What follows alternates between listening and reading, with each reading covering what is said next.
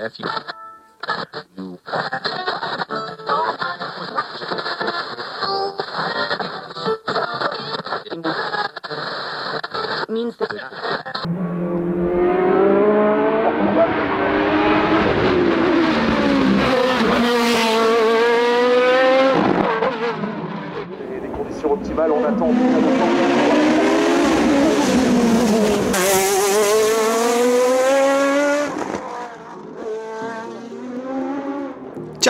Io sono Michele e questa che ascolti è la radio dell'Hangar, voci di passione e velocità. In questo episodio facciamo una chiacchierata amichevole con Christian Merli, trentino, classe 1972, pluricampione europeo di velocità in montagna con la sua Osella, nel 2018, 2019, 2021, 2022. Nel 2022 ha vinto tutte le gare in campionato. Un pilota di razza, ma anche una bella persona. Un'intervista un po' più lunga del solito, ma vi assicuro che ne vale la pena. Buon ascolto. Ciao Cristian, grazie per avermi accolto qui nella tua officina. Grazie, ciao, grazie a voi, grazie a te, mi fa piacere averti conosciuto. Dai, cominciamo subito con la prima domanda che ero curiosissimo di chiederti e riguarda praticamente la tua, la tua attività principale di oggi, cioè quella delle cronscalate, che secondo me sono degli eventi sottovalutati. Si prende un percorso di montagna, si parte uno per uno, chi ci impiega meno tempo vince.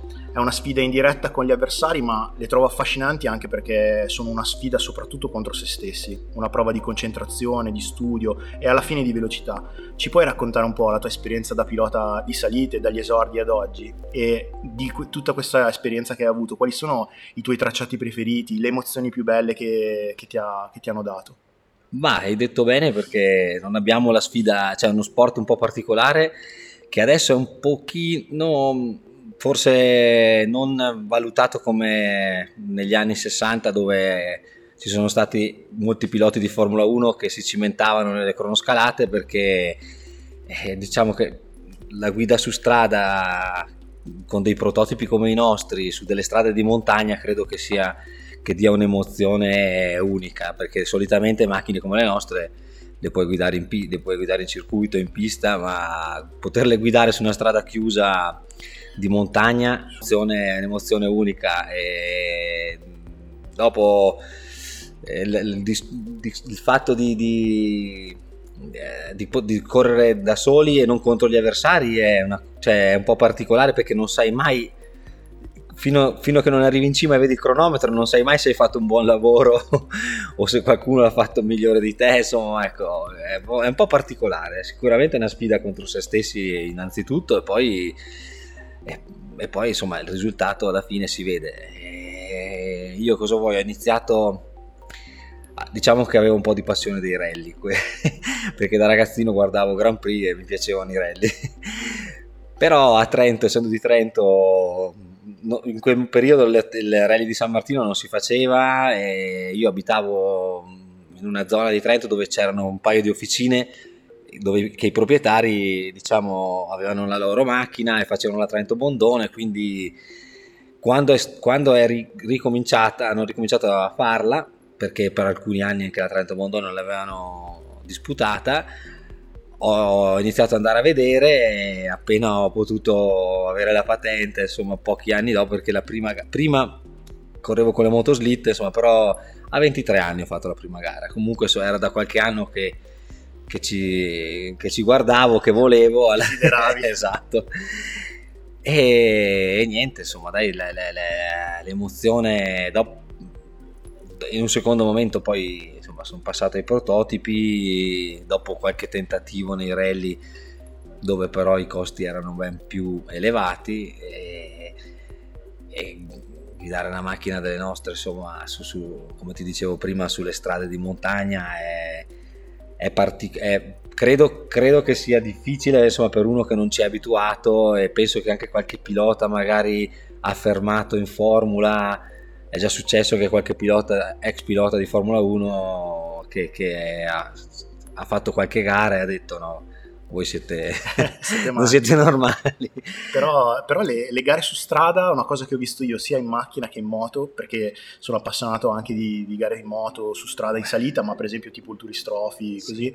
Chi va forte su strada tendenzialmente è molto difficile che vada piano in pista, mentre invece il contrario è abbastanza probabile, nel senso che non necessariamente chi va forte in pista riesce ad andare forte su strada. Ma sì, è vero, perché ti ripeto, molti piloti, anche professionisti, giustamente eh, vedono, l- fanno questi sport per passione, ma anche per lavoro. E quando c'è magari un pericolo in più, non, non- non rientra più nei loro canoni e non è nel- nel- nei loro standard. Diciamo che noi siamo un po' abituati a non è che a prenderci dei rischi, insomma, però comunque corri, eh, ti ripeto, anche, anche a livello mentale, molte volte dopo metà stagione sei stanco perché comunque quando tu fai uno sport dove diciamo c'è sempre un, un livello di adrenalina abbastanza alto, a volte sei anche stanco perché non, non te ne accorgi, magari durante le gare non te ne accorgi, però alla fine il tuo corpo e la tua mente lo percepiscono, cioè ti accorgi che, che- che stai facendo qualcosa che non è all'ordine del giorno, insomma è qualcosa in più. Questo Certo. insomma, però è la mia passione e durante l'inverno quando non lo pratico, cioè quando non posso gareggiare, dico sempre a tutti mi spengo. perché mi manca quelle emozioni che, che- poi quando faccio i primi giri in pista magari di rodaggio della macchina e poi riesco ad andare in una gara che magari mi piace dove, dove ci sono delle curve veloci perché devo dire la verità a me come dicevamo prima mi- cioè come non ti ho detto prima ma però come mi hai chiesto prediligo i, tracciati veloci Ah, mi ok. piacciono molto e comunque mi, mi riaccendo riprendo, riprendo vita perché alla fine il mio mondo è così. E a livello appunto di tracciati, come ti ho anticipato, mi piacciono di più i tracciati veloci, non senza curve, cioè anzi, ma però con delle curve veloci. tipo tra poco c'è Santursan, Eh, lì diciamo che siamo un pochino al limite.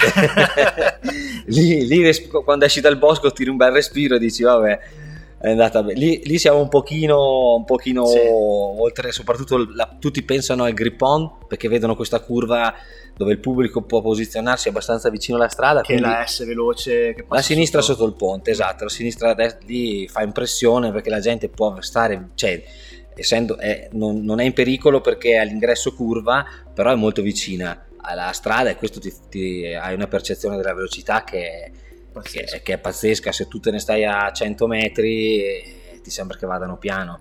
Sì, tra virgolette, Sì, comunque non- meno, non- non meno noti, veloci comunque. Esatto, invece così, però ti, ripet- ti dico, l- l- quella è una curva che tu arrivi da un rettilineo, la prepari, se sei a posto la fai in pieno, se no alzi un po' il piede, però è una curva, sono una Mm. curva- la destra dopo non è, non è più già una curva.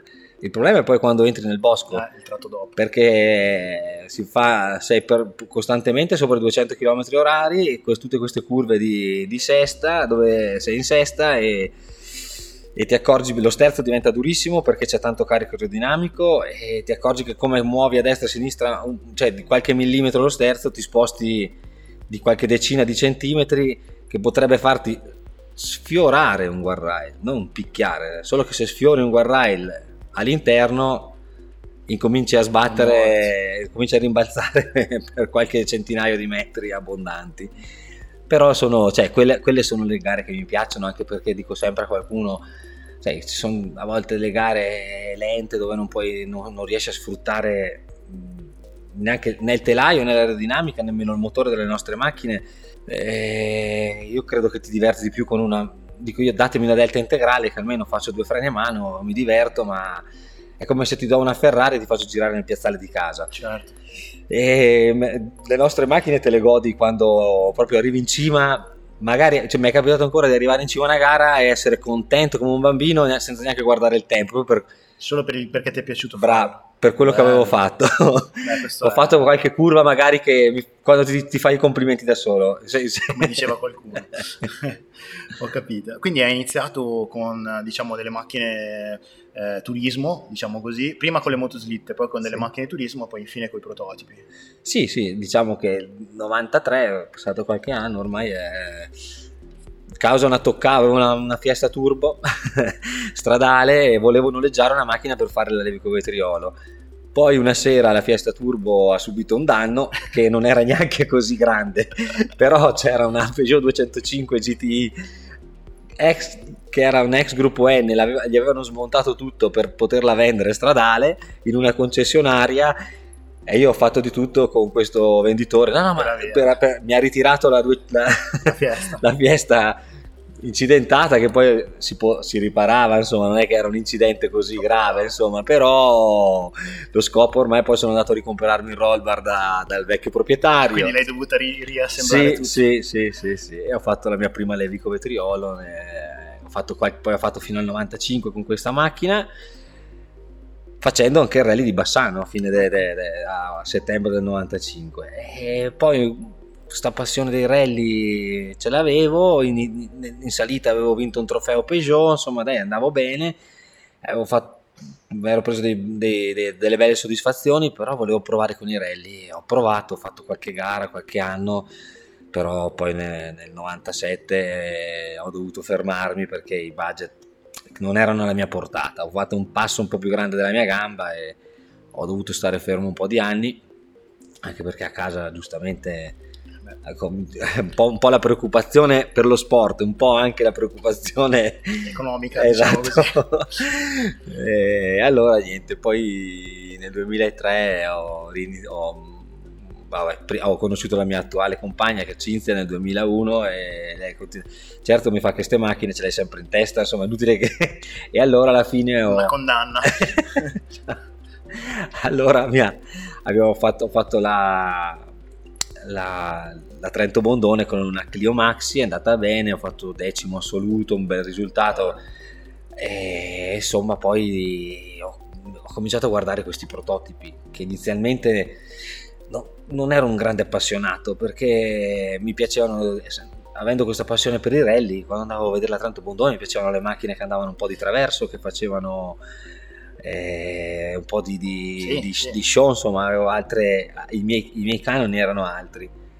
Però conoscendo Franz Jager, è un pilota fortissimo che mi ha insegnato tanto, l'ho contattato per fare un test e mi ha fatto provare una Lucchini 2005 quando ti siedi in un prototipo e diciamo che io dico cioè, quando freni si ferma quando giri gira e quando acceleri accelera.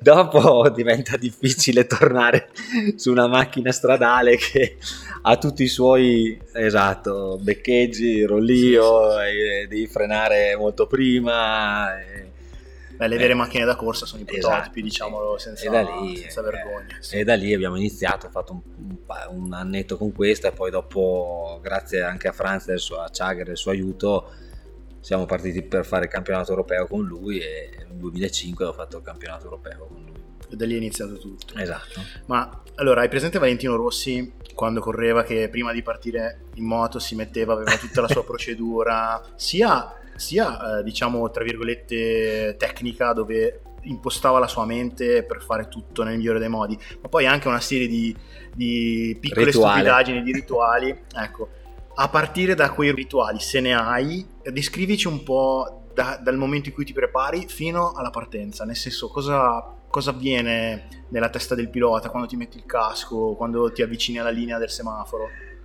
Eh, rituali ne ho tanti. Sei scaramantico.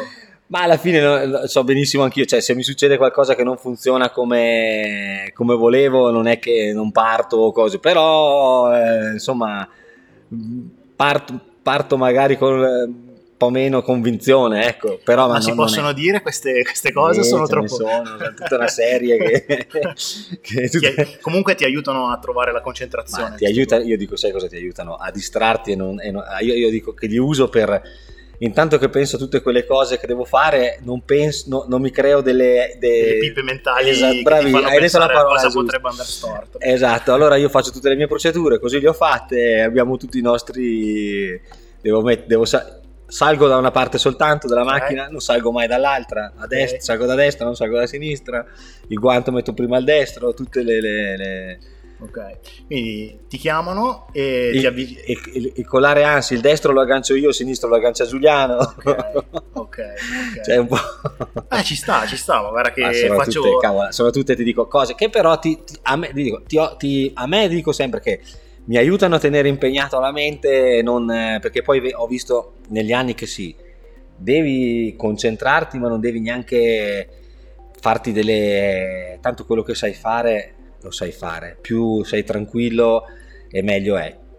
Che mi turba un po' qualche volta che magari dipende anche dal tipo di gara che stai facendo, dagli avversari che hai, perché quando devi, sai che devi impegnarti al 110% per poter vincere la gara, eh, magari prima, eh, se soprattutto come succede a noi a volte in salita, che sei pronto per partire e ti fermano perché c'è un incidente, perché quello è veramente stressante, stai magari un'ora in partenza e devi cercare di fare io dico devo cerc- io scendo magari mi metto a parlare con qualcuno perché tanto cioè se ho 5 minuti no ma se sappiamo che è un minimo una pausa di mezz'ora perché c'è stato un incidente o devono riparare qualcosa devo, devo distrarmi un po' altrimenti eh, ti scoppia la testa insomma tanto e dopo gli ultimi minuti cerchi un pochino di riprendere la concentrazione tan- tanto anche lì è un po' come a scuola.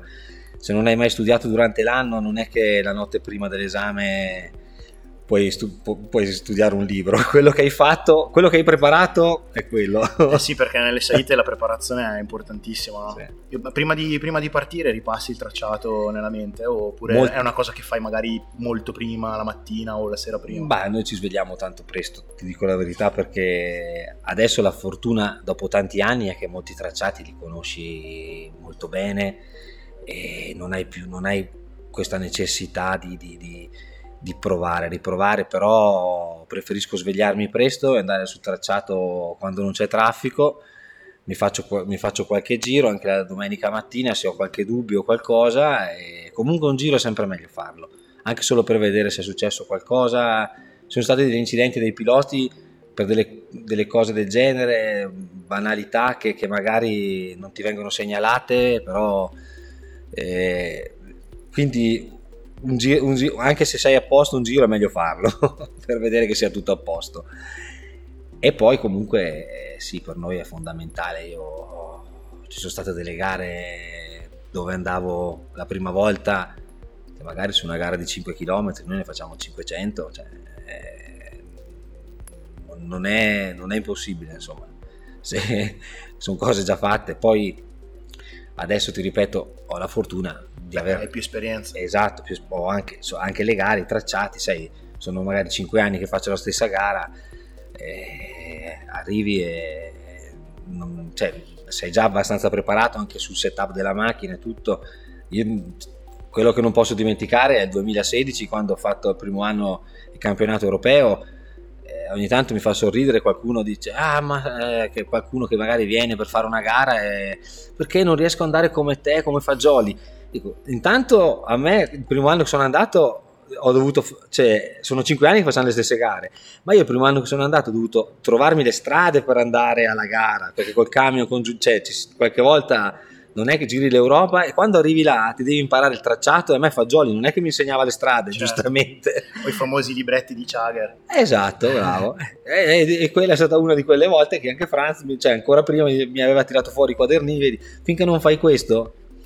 Però anche lì devi trovarti i rapporti giusti, devi capire, cioè arrivi, devi scegliere se questa curva la vuoi fare con una marcia, con un'altra, e molto dipende dall'approccio che hai, eh, perché il la primo anno che arrivi, se hai l'approccio giusto subito, migliori e riesci a fa- ma se, se per caso non parti col piede sbagliato ma- è difficile eh, nel, nel sabato durante il sabato riuscire a, scompo- a capovolgere tutto. Se ti fai un'idea sbagliata delle traiettorie del per- insomma devi ave- se, il, se il primo impatto è giusto Ci sono buone possibilità che sì, continui bene. bene esatto. se, no, se no devi puntare all'anno prossimo se parti difficile. piede eh, il nostro sport è così Eh sì. E prima parlavamo di quanto una volta le salite fossero famose, importanti, c'era l'impegno di tante case ufficiali, anche della Ferrari per esempio che ha vinto le, le sue prime gare addirittura le ha vinte proprio in salita eh, e anche di piloti che correvano parallelamente in Formula 1 e in salita, c'era pubblico da tutte le parti, mentre invece oggi come dicevamo le gare in salita vengono quasi vissute come delle gare di Serie B, anche se in realtà come abbiamo detto poco fa, il contenuto tecnico sia delle macchine che dei piloti è di altissimo livello. Cioè, tu e Simone siete sicuramente i piloti italiani più titolati attualmente nel motorsport mondiale. E secondo te cosa bisogna fare se c'è una risposta per riavvicinare un po' le persone alle, alle salite e per, per, coinvolgere i media, per cercare di dare alle salite la posizione che, che meritano? Ma è, è allora, innanzitutto negli ultimi anni, devo dirti la verità, comunque il pubblico c'è, non è il pubblico di magari degli anni, però all'estero ti dico ci sono delle gare veramente che negli ultimi anni stanno, stanno veramente avendo tanto pubblico, Rekber quest'anno era una cosa pazzesca, oppure da, dopo che è stato fatto il Master FIA in Portogallo è incredibile, sembra di essere al Mugello la notte. Eh? Hanno cioè, dato più visibilità. Sì, perché lì cosa hanno fatto? Cioè, ormai per, dare, per, poter dare la possibilità ai media di seguire la gara tu devi, devi fare una gara corta dove, dove non ci sono magari 300 iscritti perché poi si complicano le cose e fare una diretta diventa difficile. Se tu hai un centinaio di macchine riesci, diciamo, salvo imprevisti, ma riesci ad avere anche degli orari, no? riesci a impostare degli orari e poi su un percorso di 4 km, 5 km, 4-5 km riesci a posizionare magari 10, con 10 camere fai, fai, praticamente quasi una diretta invece quando le gare sono molto lunghe sono bellissime, sono storiche sono così però diventa complicato dare perché credo che ci manca un po' di immagine come dicevi tu un po' di media, un po' di televisione per dare, per dare un'impronta insomma più, per dare più visibilità agli sponsor che di conseguenza vengono perché comunque nelle gare in salita a me dispiace ogni tanto vedo dei campionati in circuito dove una volta c'era un sacco di gente adesso veramente su, sugli spalti ci sono quattro persone eh? cioè a parte la Formula 1 le, certe, cioè, certi campionati importanti gli altri campionati hanno la, visib- hanno la, visibilità magari in televisione, ma noi abbiamo un pubblico, ci sono delle gare, abbiamo 35-40 mila persone, eh, non è che... È, è, proprio, è, proprio, forse la mentalità, anche per le, le gare in salita sono, hanno una, una, storia lunghissima, ma sono frequentate da piloti che hanno la macchina fatta in casa, da Peugeotina che vanno a farsi la gara e al, alla macchina più prestazionale che potrebbe essere, non lo so, le nostre oppure anche una una vettura turismo super, mm, cioè, di ultima generazione, insomma, che, che, arriva qualcuno con queste macchine. E questo dà un po' l'impressione come a volte a qualcuno che non ha capito bene da sagra, no? Di dire, ah, ma là... Cioè, sì, sì, sì. Però non è così, non è così no. insomma, assolutamente. No, non è così. Anche se effettivamente guardando un po' quello che è successo alla 24 ore di Le Mans con il ritorno della Ferrari, anche l'impegno di una casa italiana in via un pochino più ufficiale sicuramente aiuterebbe. Cioè, se la Ferrari facesse una macchina per correre in salita, ah, cioè, cambierebbe il mondo. Sicuramente, questo, questo credo che sarebbe più sicuramente le case ufficiali hanno interesse su macchine turismo perché sui prototipi ovviamente loro potrebbero essere fornitori del motore ma però non è il loro interesse. Insomma se tu hai un, un modello di, di, di macchina insomma che, che, poi vendi anche se quella da gara è totalmente diversa e preparata però comunque gli portano immagine. Questo succede nei rally difatti eh sì. vedi nei, nei rally ci sono le, quelle 4-5 case ufficiali che, adesso hai citato Enzo Zella sì. mi racconti un po' del, suo, del rapporto che hai con lui, di come l'hai conosciuto, di, di, come si è evoluto il vostro rapporto, se è nato in un modo ed è evoluto. Sì, eh, sono tanti anni ormai che... Ho eh, insomma, con Enzo è una storia, è una, una, una cosa lunga, diciamo che mi ha cambiato sicuramente la vita conoscere lui perché dopo, dopo Franz Jagger, que, quello che abbiamo imparato su queste macchine lo devo a Enzo perché eh, all'inizio io parlavo in centimetri, i centimetri lo usano, il centimetro lo usa il muratore. E ma dico 3, 3 centimetri e mezzo, no, sono 35 millimetri. Ah, i centimetri. è vero per un esempio banale insomma, però l'ho conosciuto i primi anni perché nella, dopo Chager avevo fatto due anni col team di Fagioli e le macchine erano tutte delle Osella e lì avevo conosciuto anche Enzo perché veniva alle gare ci consigli- cioè, veniva sempre seguiva le sue le macchine del team di Fagioli e, e così insomma c'era questo rapporto con il signor Osella insomma poi ci siamo un po' persi di vista perché io ho fatto due anni con la Formula, però le gare lo vedevo, insomma, ma niente di più, insomma, di, di, di. Poi ho fatto un anno con la RAD, dopo la Picchio, ho fatto due anni con la Picchio, eh, due stagioni con la Picchio, ho fatto un anno con la Radical e avevo visto eh, Domenico Scola con una macchina, diciamo un 2000, con motore, una, una CN2 trasformata in 2B col motore libero e vedevo i tempi che riusciva a fare. Guidando la Radical mi sono accorto di quanto è importante il peso su una macchina, che è una fissazione di Enzo questa, pur avendo un motore moto, però è piccolina, pesava, non mi ricordo adesso, 460-450 kg. Okay, okay. E era, è un giocare, perché eh, le reazioni che hai sono molto più rapide, cioè tu riesci a, a correggere molto più rapidamente che su una macchina pesante, insomma tutte e allora mi era venuta questa idea, ho, sono, ho chiamato Enzo, sono andato a trovarlo e ho detto, senti, a me cosa ne pensi mi piacerebbe fare? Lui, lui poi è sempre stato uno per le macchine con il motore piccolo, viene dall'Abarth, ah, sì. Beh, macchine con motore piccolo e leggere, magari soprattutto in gare in salita, in tortuose o così, vanno, possono, possono mettere in crisi macchine ben più potenti, ah, sì.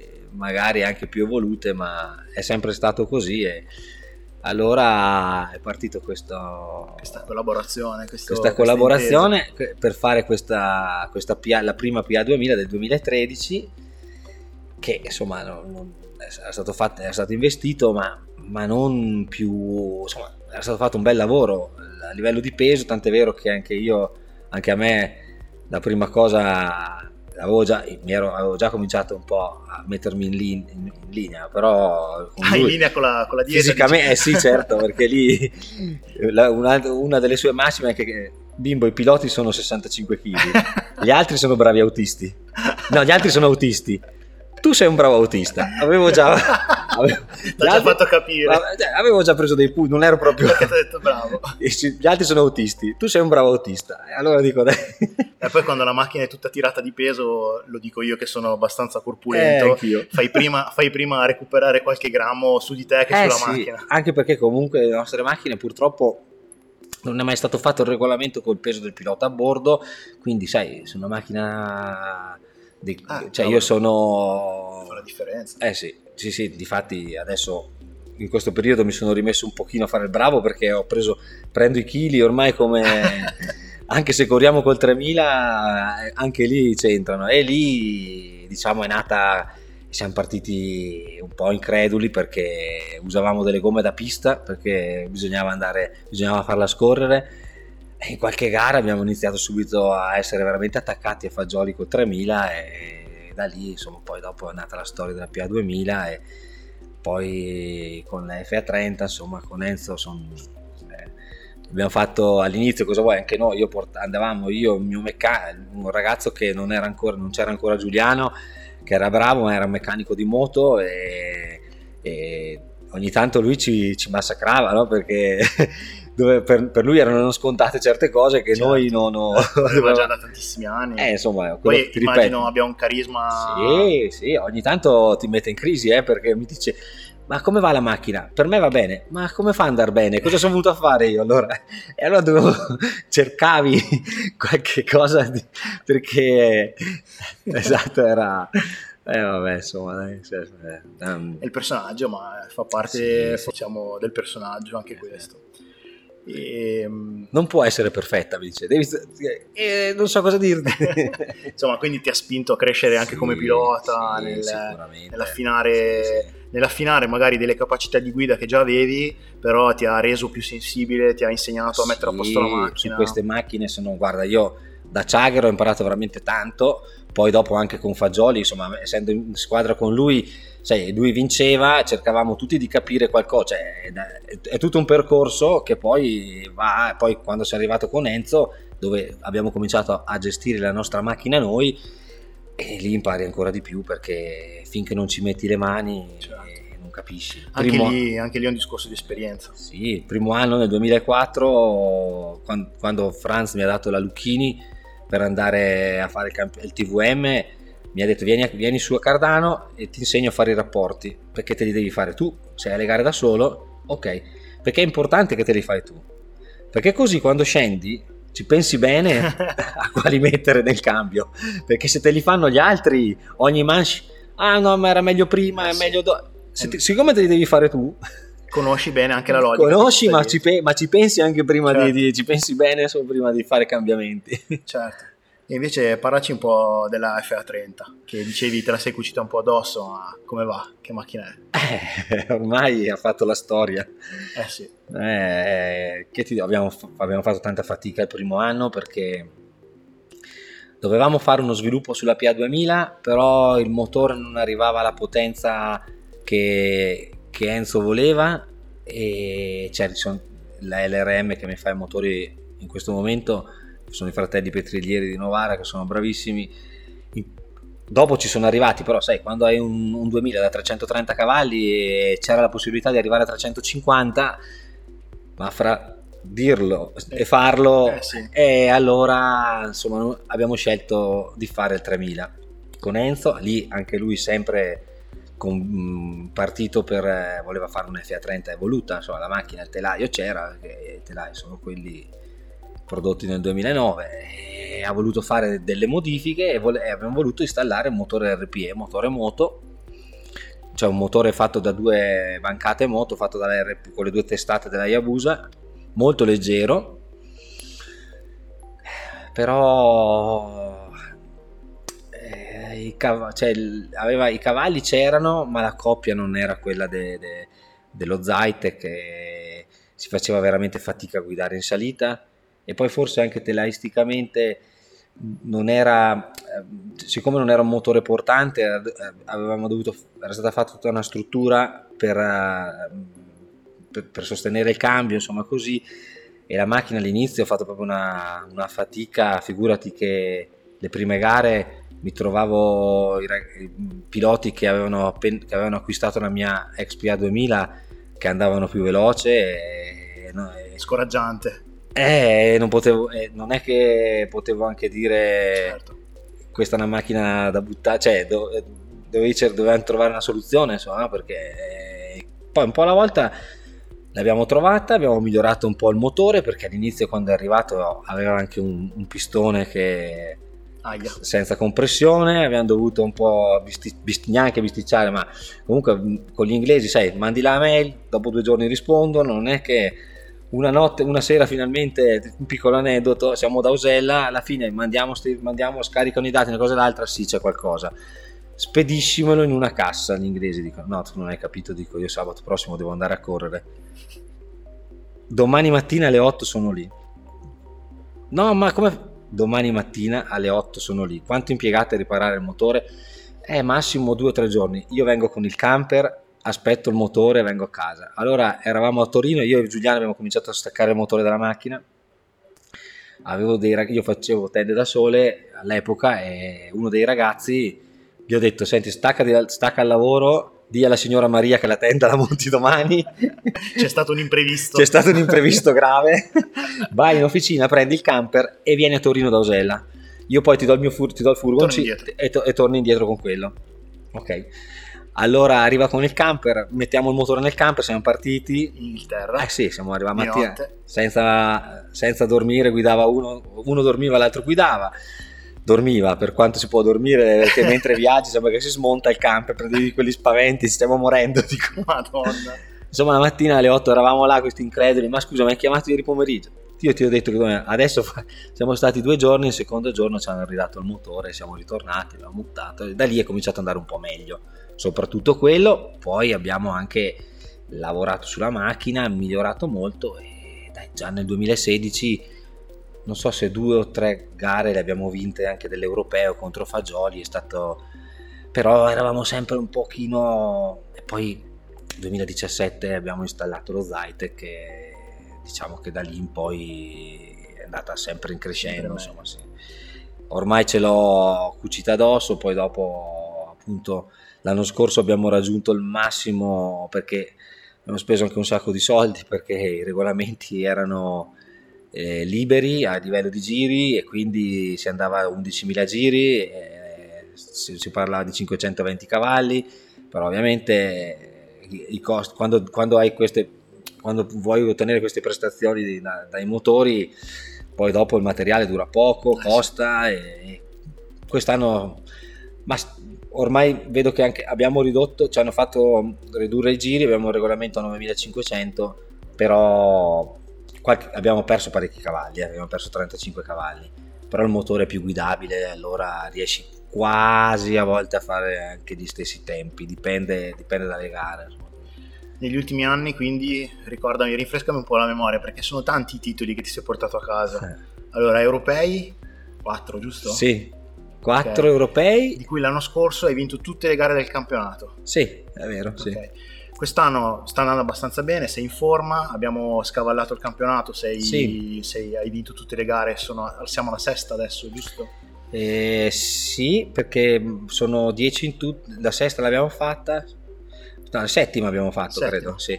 Okay. sì, sì. Mancano ancora tre gare del campionato. Quindi, insomma, si può dire che questa F30 insieme ovviamente al tuo talento ti ha dato delle belle soddisfazioni. Ma sì perché diciamo che Fagioli era passato alla norma e sembrava che l'F30 ormai fosse una macchina eh, non, non, dico finita ma comunque non, non fosse più la, la, la, l'arma da battere ecco. Invece abbiamo dimostrato già nel 2017 eh, avevamo, sì, sì, poi dopo abbiamo avuto una, un paio di sfortune eh, si è spenta nella partenza dell'ultima gara, abbiamo perso un campionato europeo che si sarebbe vinto a pari punti forse con Fagioli, però per me era già una vittoria nell'europeo e, e andava, era già un trionfo, no? un successo dopo tanti anni di sacrifici e di battaglie. Invece è andata così. Il 2018 è stato l'anno, io dico, ho vinto ho vinto il, il, il, campionato italiano assoluto, il campionato europeo assoluto e anche il Master FIA. Ah, sì. E a qualcuno ho detto, ma non, non potevamo spalmarli uno per anno? sono tre anni, sono cinque anni che mangio cacca, dico, eh, invece che tutto insieme in una volta, però eh, ovviamente è stato la, la svolta anche perché a volte dico sempre anche di Leclerc, che mi dispiace vedere quello che gli sta succedendo perché quando dopo tante volte che arrivi fino lì e poi succede sempre qualcosa che non ti permette di vincere, magari sei vicino e a me era successo quello, incominci a dubitare proprio di te stesso, incominci ad avere, la, a, a, inizia a venirti a mancare la convinzione no? di, di, di, potercela fare. Ormai arrivi lì che, che devi vincere e non, non, è che lotti per vincere. Non scatta mai. No, aspe, aspetti cosa sta, vediamo cosa succede oggi, dici, perché tanto ogni volta succede qualcosa vediamo, certo. vediamo sto oggi un po' di frustrazione. Esatto e invece poi dai col, col 2018 eh, fai diciamo per me è stata una, una ciliegina sulla torta. L'ultima gara sono partito che mi tremavano le gambe ma non per la gara che, che, dovevo fare che non era il costo ma dico boh, vediamo, speriamo che non succeda niente dico perché se no mi, mi sparo stavolta. E allora lì è stata insomma un po' la, la dai, uno scatto dove, dove, dove, vedi che ce la puoi anche fare, insomma, no? poi, poi sai, quando devi lottare contro Fagioli, io ho trovato il più forte degli ultimi... Infatti l'ultima domanda che ti volevo fare era proprio riguardo Simone, nel senso che il, il vostro dualismo è storico, famosissimo, lui ha vinto qualcosina in più e vi siete scontrati tante volte, nell'ultimo, nell'ultimo periodo purtroppo non c'è stato più, purtroppo per noi, per noi tifosi non c'è stato uno scontro diretto perché tu ti sei concentrato un pochino più sull'europeo mentre invece Simone più sull'italiano, però comunque siete due grandi campioni che avete dato tantissimo. Ma come ti dicevo prima, insomma, io ho trovato il pilota più forte de, degli ultimi 20 anni, 30 anni sicuramente, insomma dopo, dopo Irlando, Chager e Nesti, eh, Danti, insomma eh, per citarne alcuni, poi c'era anche Savoldi, adesso non voglio tralasciare altri, cioè, no, chiaro, però la, la, c'è stato questo momento dove ha cominciato a correre lui e per tanti anni ha vinto, ha vinto tutto, a volte sfidandosi con grandi campioni, a volte come succede magari in, questa, in qualche gara in quest'anno, sia per me che per lui, con un po' più di non facilità, perché anche nell'europeo ti posso no, garantire chiaro, che, che, sia, che, sia, Trinca che Iarola quest'anno veramente ce li ho sempre attaccati al collo. Non è che non è stato, soprattutto le prime gare, non è stato niente di scontato, però magari. Magari tu. no, magari, lui... magari, insomma, era, ci sono stati dei momenti più facili e momenti più Certo, difficili sì, come sì. succedesse, però lui ha vinto tutto. no? Per sì. Però per me è stata una grande soddisfazione, perché ne ho molte volte, io dico sempre, siamo partiti dalla montagna, cioè siamo partiti da zero e un po' alla volta siamo riusciti anche a, a battere un grande campione. Insomma, questa è una soddisfazione in più, perché sai, quando vai e vinci dove non c'è, magari non, che non c'è nessuno, però dove non c'è la sfida, insomma, era, era imbattibile lui. Era imbattibile e fino adesso posso dire che siamo partiti un po' da zero, facendoci l'esperienza. io dico sempre, siamo venuti giù dalle montagne e un po' alla volta, un po' alla volta, un po' alla volta, qualche volta siamo riusciti a battere l'imbattibile. quindi, quindi per me è una grande soddisfazione. Adesso la voglia di andare avanti c'è, tutto, però mi sento, anche se a volte qualcuno non capisce o fanno anche delle polemiche, che, che- che secondo me, però sai, i tifosi sono, sono un po' così, insomma. no? Sì, Eh, poi si fa presto far polemica Esatto. e ti Tanto ti ripeto, ormai non è che puoi puntare a diventare, cioè non hai più vent'anni dove puoi pensare di diventare il pilota che viene ingaggiato da una marca o dall'altra. Eh, Ormai si parla di, di- sì, c'è un aspetto economico perché se vinci trovi più sponsor o comunque a me mi si è creato anche un po' di lavoro con dei clienti esteri che vengono a, a farsi riparare la macchina da noi. Però è la soddisfazione, cioè se lo fai lo fai per, per la soddisf- per, eh, per l'emozione che ti dà insomma la, la- la guida di queste macchine e, e proprio perché quando trovi io sono fatto così, cioè avrei potuto scegliere di fare il campionato CN, saremmo, stati, saremmo qui a parlare dei 15 campionati, cioè, eh, Certo. nel senso senza nulla togliere, però quando ti vai a scontrare contro uno come lui, come si è organizzato negli ultimi anni, perché si è creata una squadra, eh, non è che cioè, si è creato, non, non gli ha regalato niente nessuno, se l'è creata lui, insomma, però in tanti anni... Eh, eh, certo, ma il valore, il valore di un pilota, in generale di uno sportivo, si misura anche in relazione ai suoi avversari, quindi sicuramente, sicuramente questo ha fatto la differenza e rende onore a entrambi per, per le battaglie che vi siete, che vi siete dati. Oh, grazie Cristian, ormai è un po' che, parli- che parliamo e sarei andato avanti ma forse, forse ti devo anche lasciare un po' vivere. E ti ringrazio tantissimo per l'ospitalità qui nella, nella tua officina, le tue macchine sono fantastiche. E grazie anche a te perché eh, finalmente ti ho conosciuto di persona. E niente dai ci si rivede magari in qualche paddock. Grazie, il piacere è stato mio di incontrarti, conoscerti e di fare questa, questa intervista dove abbiamo ripercorso un po' di emozioni degli ultimi anni. Grazie, Grazie, ciao Cristian. Grazie a voi.